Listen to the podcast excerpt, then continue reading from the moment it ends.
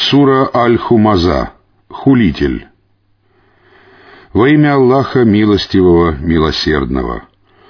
Горе всякому хулителю и обидчику, который копит состояние и подсчитывает его, думая, что богатство увековечит его.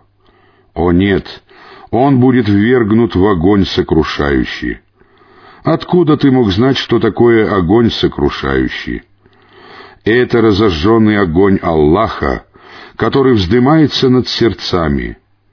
Он сомкнется над ними высокими столбами.